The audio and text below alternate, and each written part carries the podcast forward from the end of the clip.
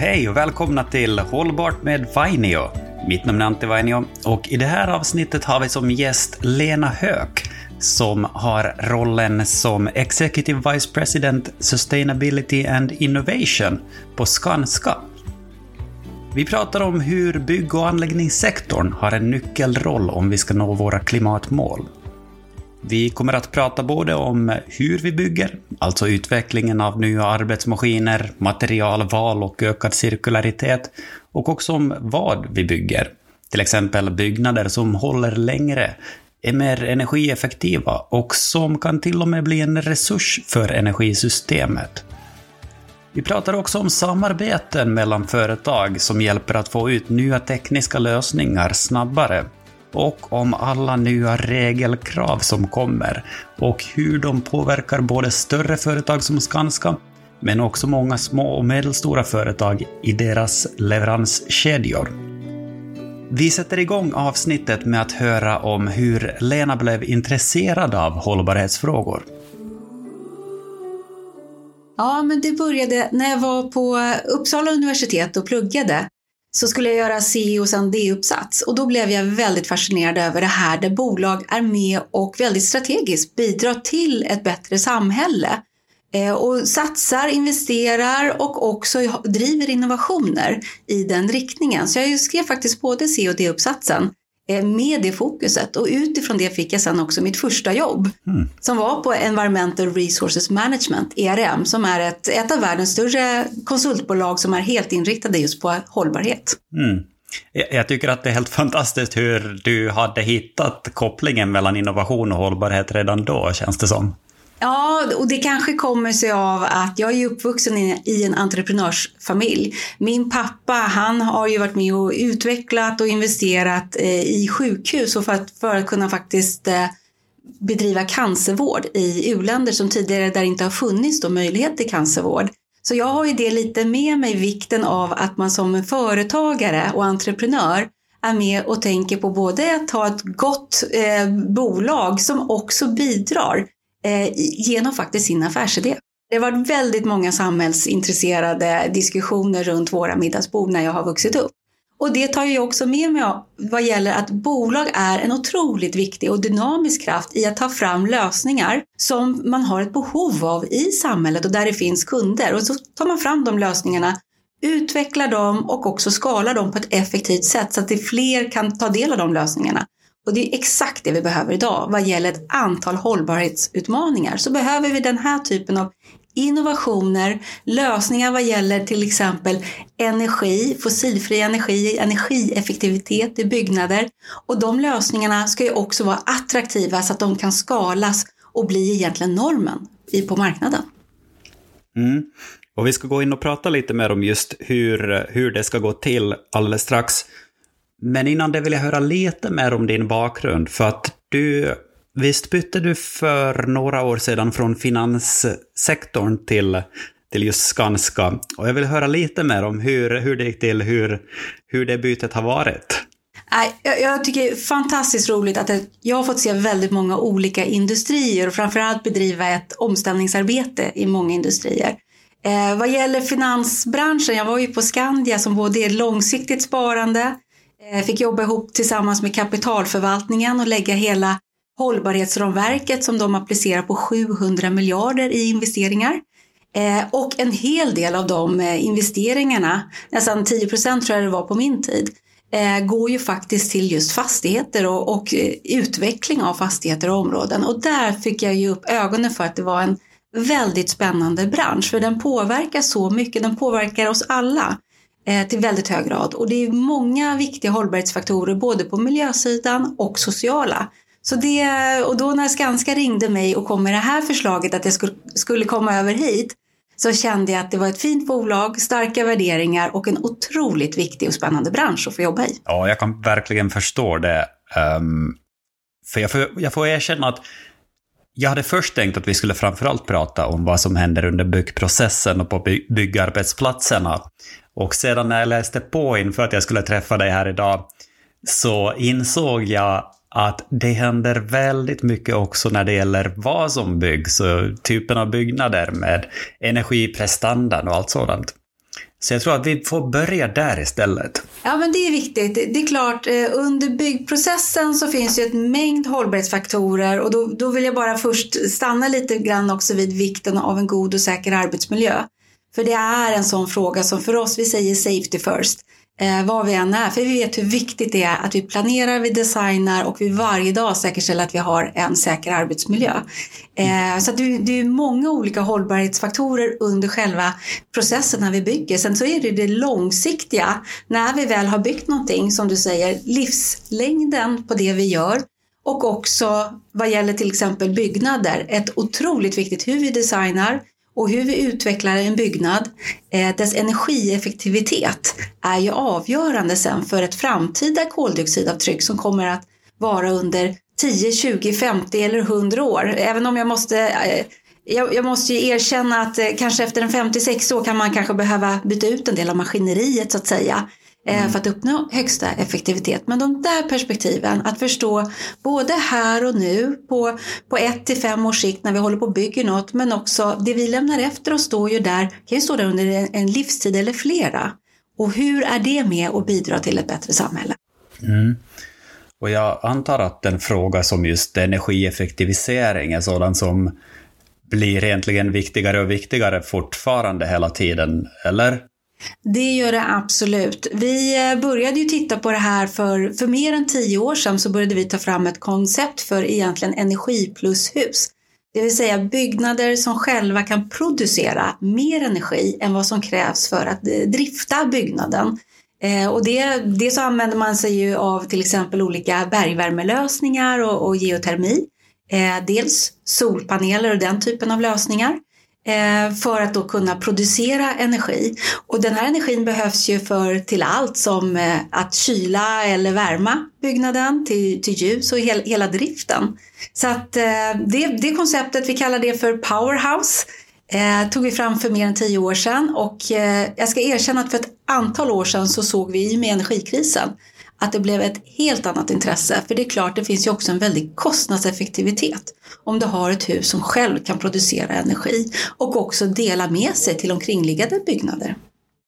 Ja, och som du säger, det drivs av kostnadseffektivitet och miljökrav och också numera mer och mer liksom säkerhetspolitiska Eh, aspekter. Till exempel att vi ska inte behöva importera fossil energi från länder som Ryssland.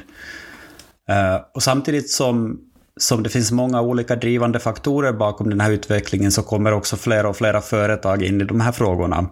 Eh, jag har själv sett det inom liksom fordonsindustrin och batteriutvecklare och solcellsbolag och alla möjliga typer av techbolag och mjukvaruutvecklare också som jobbar med energifrågan egentligen på olika sätt.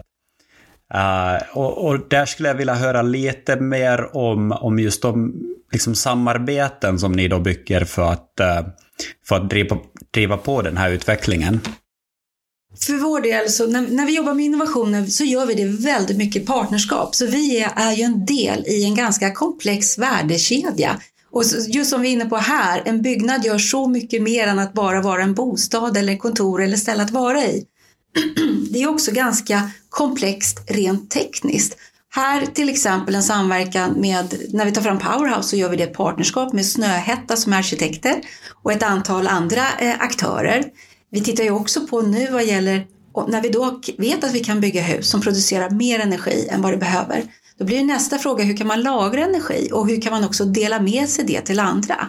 Eh, vi har tagit fram ett hus som, är, eh, som också har ett batteri kopplat till huset just utifrån det här syftet och vi utvecklar, har planer nu på att utveckla ytterligare sådana här hus för hur vi kan lagra energi. Då gör vi det också tillsammans med några andra aktörer, eh, bland annat ABB och Inel som vi samverkar med något vi kallar för CEO Alliance. Och det är en samverkan mellan det är tiotal VDar i några av Europas största internationella bolag som samverkar för att driva innovationer för en grön omställning. Hur det hänger ihop med energisystemen. Så en viktig del eh, och vad det här skulle kunna tillföra om man skulle skala det här till ett mycket, mycket mer använt koncept. Det innebär att man kan göra vad man kallar peak shaving. Det vill säga energisystemet har ju, det finns toppar där det krävs mer energi. Har man därmed, skulle man ha många fastigheter som har möjlighet att producera sin egen energi, också lagra och dela med sig till andra, då får du en förskjutning just i de här topparna. Och det kan få en reell effekt. Det här kräver ju också som du hör att man inte tänker bara hus för hus, man tänker ett ekosystem. Och jag pratade om CEO Alliance, där är ju också Ericsson med. Eh, och precis den här typen av digitala lösningar, det vill säga hur kan vi då följa upp, mäta men också styra energieffektiviteten eller för den delen koppla ihop till olika mobilitetslösningar för vi ska ju komma ihåg att det finns en mängd bilar som också har batterier eh, med möjligheter till att titta på hur kan man koppla ihop det i en sån här lösning. Nu pratar jag om en eh, innovationsagenda, en del i vår innovationsportfölj. Ja. Och här är det viktigt att vi också jobbar ihop med olika partners för vi behöver experter som kan sina olika sektorer vad gäller till exempel digitala lösningar eller som kan energisystemen och vi som kan den byggda miljön för att vi alla ska kunna bidra till en lösning som funkar fullt ut de samarbeten som ni är med i, eh, ni har, eh, visst är det ni som har också Slakthusområdet i Stockholm? Ja, men det ja, har vi. Bra, annars hade jag behövt klippa, klippa bort det där. men eh, kan du inte berätta lite om det? För att det, det handlar också om eh, samarbeten mellan eh, företag som utvecklar arbetsmaskiner bland annat, mm. eller hur? Mm.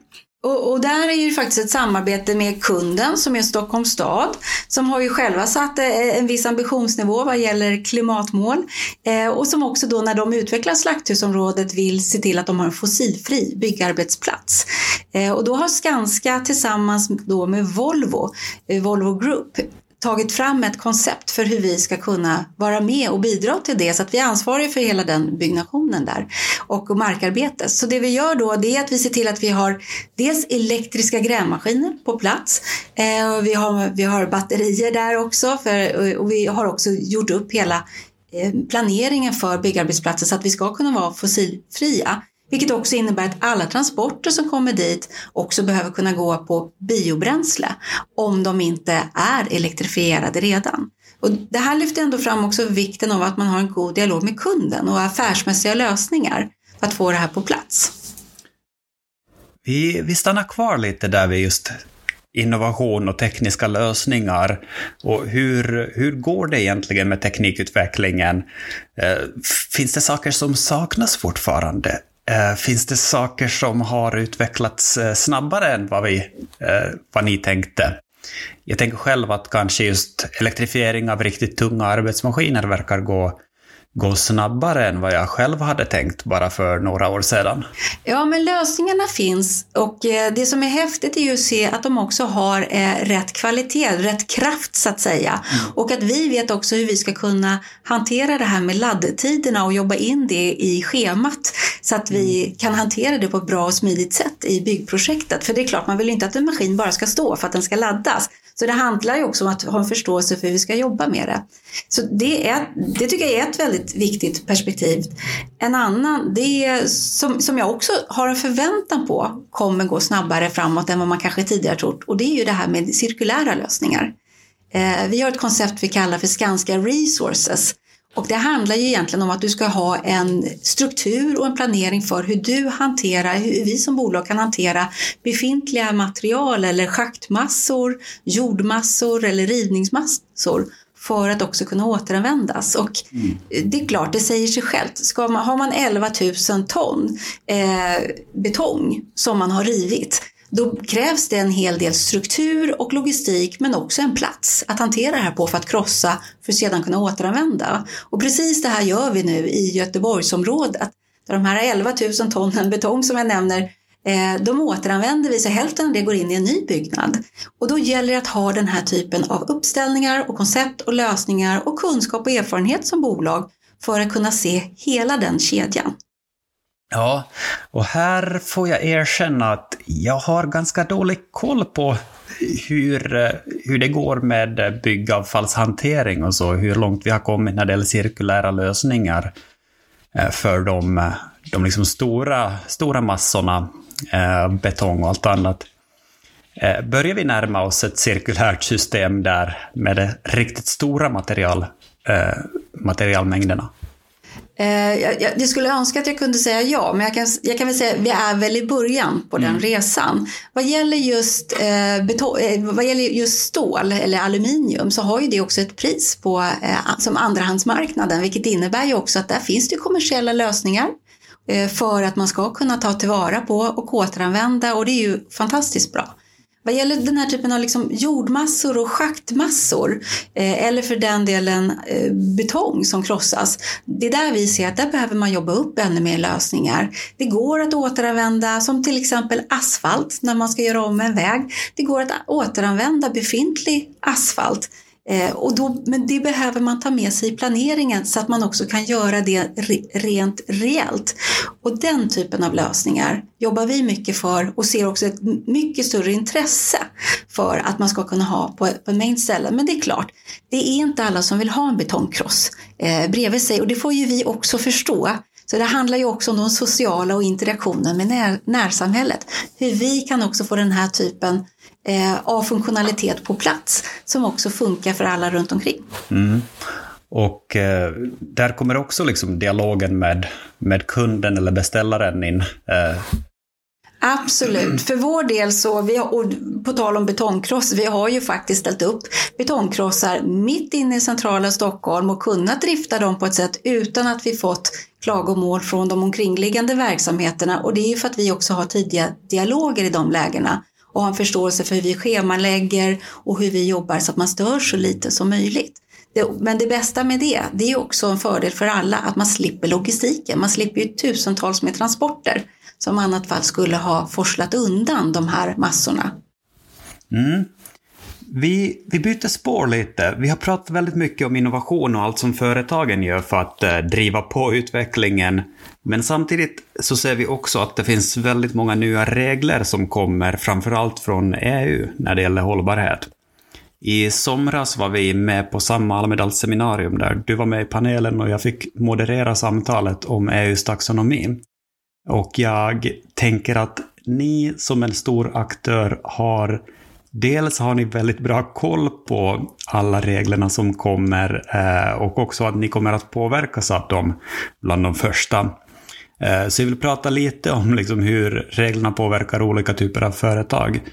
Men om vi börjar med just hur ser du mer generellt på vilken effekt tror du att alla de här nya reglerna kommer att få? Det som är viktigt är att man ska ju förstå syftet med de här reglerna. Och syftet är ju att man vill påskynda och man vill från, från politiskt håll sett vara väldigt tydlig med en, en långsiktig inriktning som kräver en viss omställning, en teknisk omställning. Jag gjorde min första hållbarhetsredovisning för faktiskt 25 år sedan. Eh, så att jag, jag, har ju en, jag, jag, tycker ju själv att det är viktigt att man följer upp och att man eh, tittar på vad man får för resultat. Med det sagt så tror jag också att det är viktigt att man är fokuserad så att vi säkerställer att vi frågar om rätt saker och vi följer upp rätt eh, saker där man har störst effekt på att driva förändringen. Och det är väl något som jag också ser att det stora kraften det näringslivet kan vara med och bidra, det är ju just att skapa den här typen av nya innovationer, lösningar som verkligen behövs. Det är där energin och kraften bör gå till. Så ett litet varningens finger i att vi kan inte tro att innovationer och att skala upp den här typen av, av utveckling och lösningar kommer med regler alena. Eh, så vi måste lägga resurserna faktiskt på att driva själva hållbarhetsarbetet och göra det med full effekt och affärsmässighet för att det ska kunna skalas. Eh, och sen självklart följa upp de frågorna och följa regelverken. Om vi om vi tänker då att ni är en, ett väldigt stort företag i en bransch där de flesta är eh, ganska små, små och medelstora företag. Hur, hur väl förberedda är ni och era underleverantörer inför den här nya regelbördan? Jag tror vi alla ska vara ödmjuka utifrån när vi tar oss an de här eh, nya regelverken. Det handlar ju om att vi i våra redovisningar och vad vi visar kan vara transparenta med hur vi jobbar med hållbarhet. Vi ska komma ihåg att en 70-80 procent av de här olika eh, KPI-erna, det, det man ska redovisa, handlar väldigt mycket om att beskriva hur man jobbar med hållbarhet. Och sen så finns det också då kopior som är data eh, som är mer då mätbart förstås. För vi ska ju alla se att det, grunden är ju, har du ett hållbarhetsarbete som är i linje med din affärsstrategi så att du långsiktigt kan vara relevant. Eh, I det är det ju viktigt både för oss som bolag och våra partners och de vi samarbetar med att vara en länk i den kedjan. Jag ser själv att det finns en risk att kopplingen mellan hållbarhet och affärsstrategi försvinner när det finns hundratals saker som ska rapporteras så att det blir, det blir fel fokus. Det, det jag kan tycka är väldigt av godo i de här nya regelverken med CSR, det, det är ju att man, man är tydlig med, och i taxonomin också, man är tydlig med vad det är som betraktas vara hållbart. Det är, ju en, det är ju att man kommer överens om standarden så att vi alla egentligen mäter med samma mätsticka. Och det är något som Skanska har varit med och jobbat väldigt mycket för traditionellt också och där vi har tagit fram olika typer av standards för vår industri som Lido, och eh, som de heter då. Men det som också är viktigt det är att det finns en parameter som heter dubbelmaterialitetsanalys. Och det är att bolag måste göra en analys av vilka risker och möjligheter och, och hållbarhetsfrågor är mest materiella, mest relevanta. Och kunna vara tydlig med att det är de här som är mest relevanta och därmed så tillåtas fokusera på dem. Eh, och det är klart att måste du vara tydlig med din analys, Du måste kunna stå upp för den, du måste kunna förklara den. Men genom det kan du också fokusera. Och det tycker jag är oerhört viktigt och jag skulle vilja se mer av det. Att vi tillåts fokusera på det som är där vi har en riktigt stor möjlighet att ha en påverkan. Så att vi också kan framför allt ha resurserna och hållbarhetskompetensen fokusera på affärsutvecklingen och utveckling och innovationer och framför allt förstås att gentemot kunderna erbjuda den här typen av lösningar som skalas. Ja, jag håller verkligen med. Och just det där med dubbelmaterialitetsanalys eller dubbel väsentlighetsanalys det tycker jag är något som alla företag borde göra oavsett om de träffas av kraven eller inte. Det handlar ju om att framtidssäkra verksamheten och minimera riskerna och få in hållbarheten i affärsstrategin. Ehm, men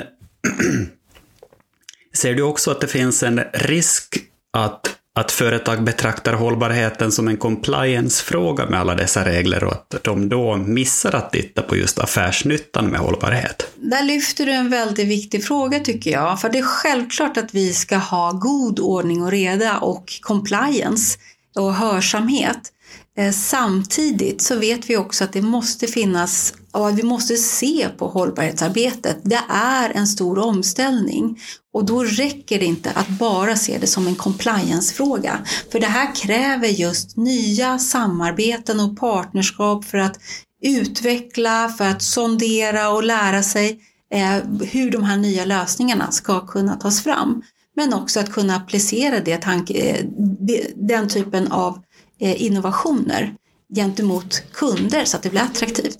Så det är viktigt därför att tänka på vad är syftet i den omställningen och vad är vårt bidrag som bolag? Vad, vad är vår affärsmässighet i det hela?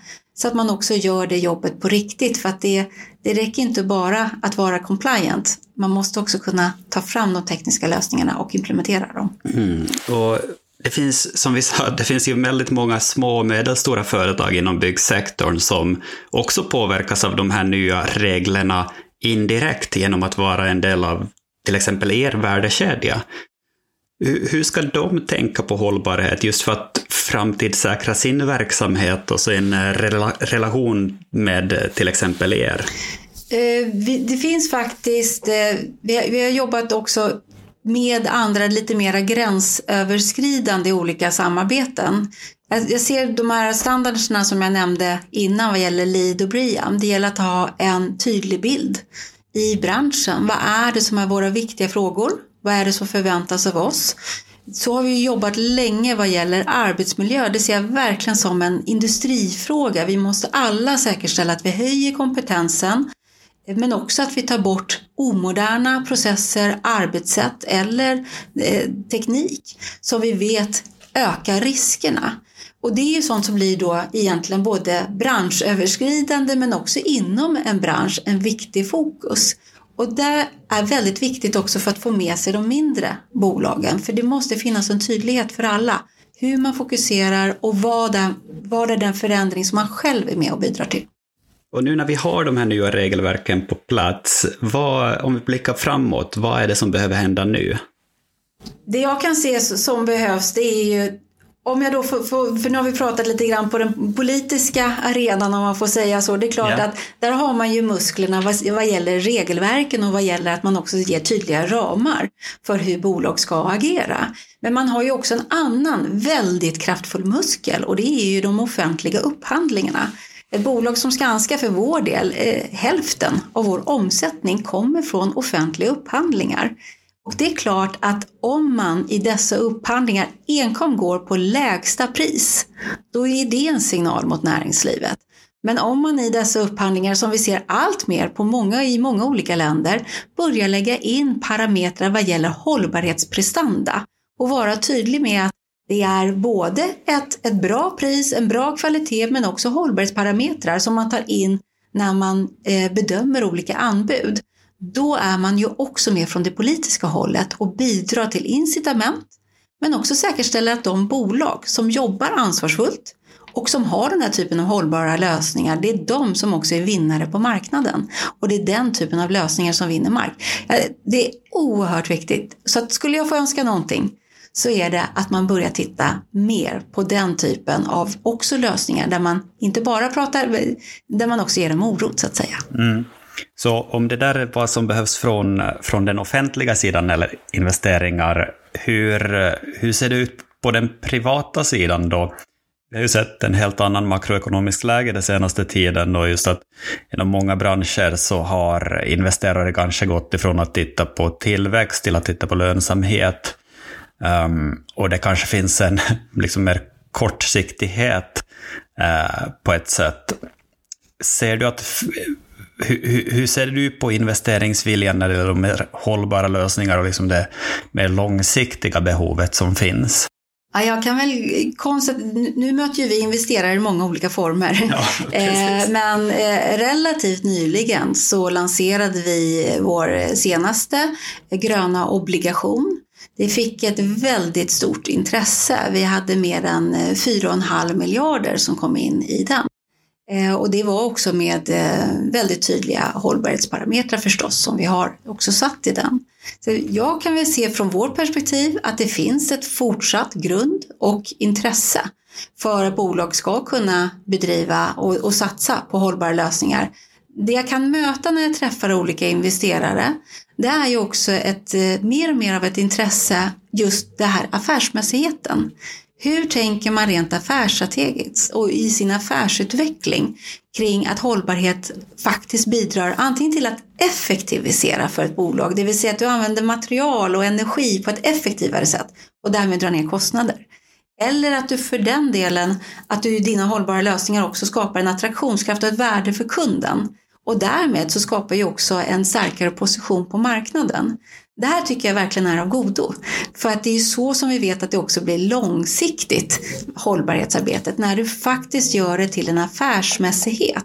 Och det tror jag nog att alla vi som jobbar med hållbarhet, vi måste vara duktiga på att prata om vad innebär det här rent affärsstrategiskt? På vilket sätt kan vi göra bolaget mer effektivt genom att fokusera till exempel på vatten eller på koldioxid? Och vad innebär det också rent konkret ute som för vår del på en byggarbetsplats? Där det handlar just om att man tittar redan i designskedet på, kan vi göra någonting annorlunda här som med en annorlunda design minskar behovet av material per se? Eller ökar energieffektiviteten och hur förklarar vi då för kunden det värde som vi bidrar till kunden? För i slutändan så måste kunden vara villig att betala för den här typen av lösningar och se sitt långsiktiga värde i det vi bidrar med. Och det är väl en väldigt bra utveckling att investerare också vill se den där kopplingen mellan hållbarhet och lönsamhet och att den ska vara en central del av det som företagen gör. Eh, jag tror också att det blir ett väldigt bra eh, sätt att runda av det här samtalet. Eh, stort tack för att du var med Lena. Tack för att jag fick komma.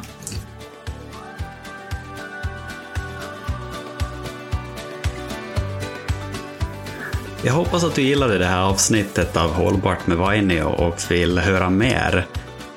ge gärna betyg i din poddapp och eh, lyssna igen när nästa avsnitt kommer ut om sådär två veckor.